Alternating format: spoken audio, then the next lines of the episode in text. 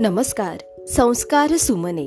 विद्यार्थी मित्रांनो आपण ऐकत आहोत संस्कार सुमने ही कथामाला.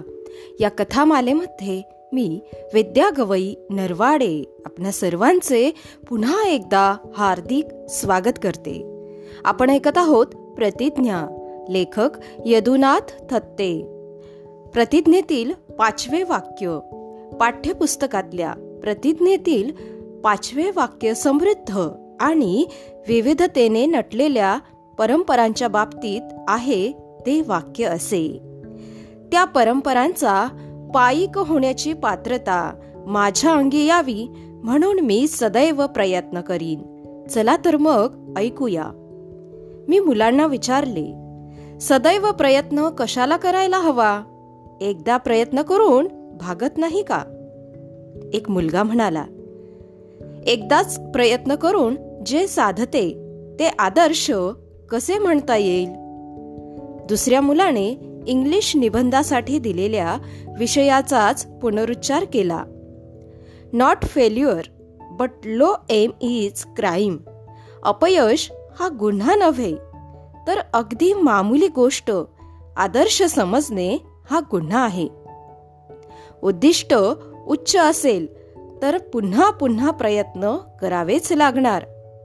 मी म्हणालो विचारांच्या तीन पातळ्या असतात.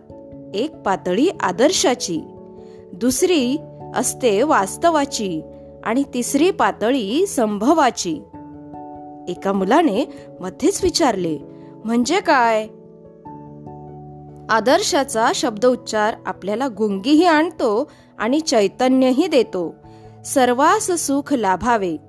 तशी आरोग्य संपदा. कल्याण व्हावे सर्वांचे कोणी दुःखी असू नये. हा झाला आदर्श. पण रोज यांत्रिकपणे हा मंत्र म्हणता म्हणता ती वस्तुस्थिती आहे अशीच काही लोकांची समजूत होते आणि काहीही न करताच ते पोट भरल्याचे ढेकर देऊ लागतात. कारण समाजाच्या अशा थरात ते जगत असतात की त्यांना विवंचना माहीतच नसते. स्वतःलाच ते सर्व मांडतात. एका मुलाने विचारले पण हा आदर्श चैतन्यही निर्माण करतो असे तुम्ही म्हणालात? होय लोकांना ही वस्तुस्थिती नाही हे जाणवते आणि आदर्शाचा तो टप्पा गाठण्यासाठी ते धडपड करू लागतात. या धडपडीलाच विधायक कार्य म्हणतात.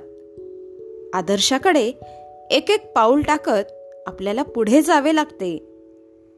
मनात येताच आपण आदर्शाच्या टप्प्यावर पोचत नाही.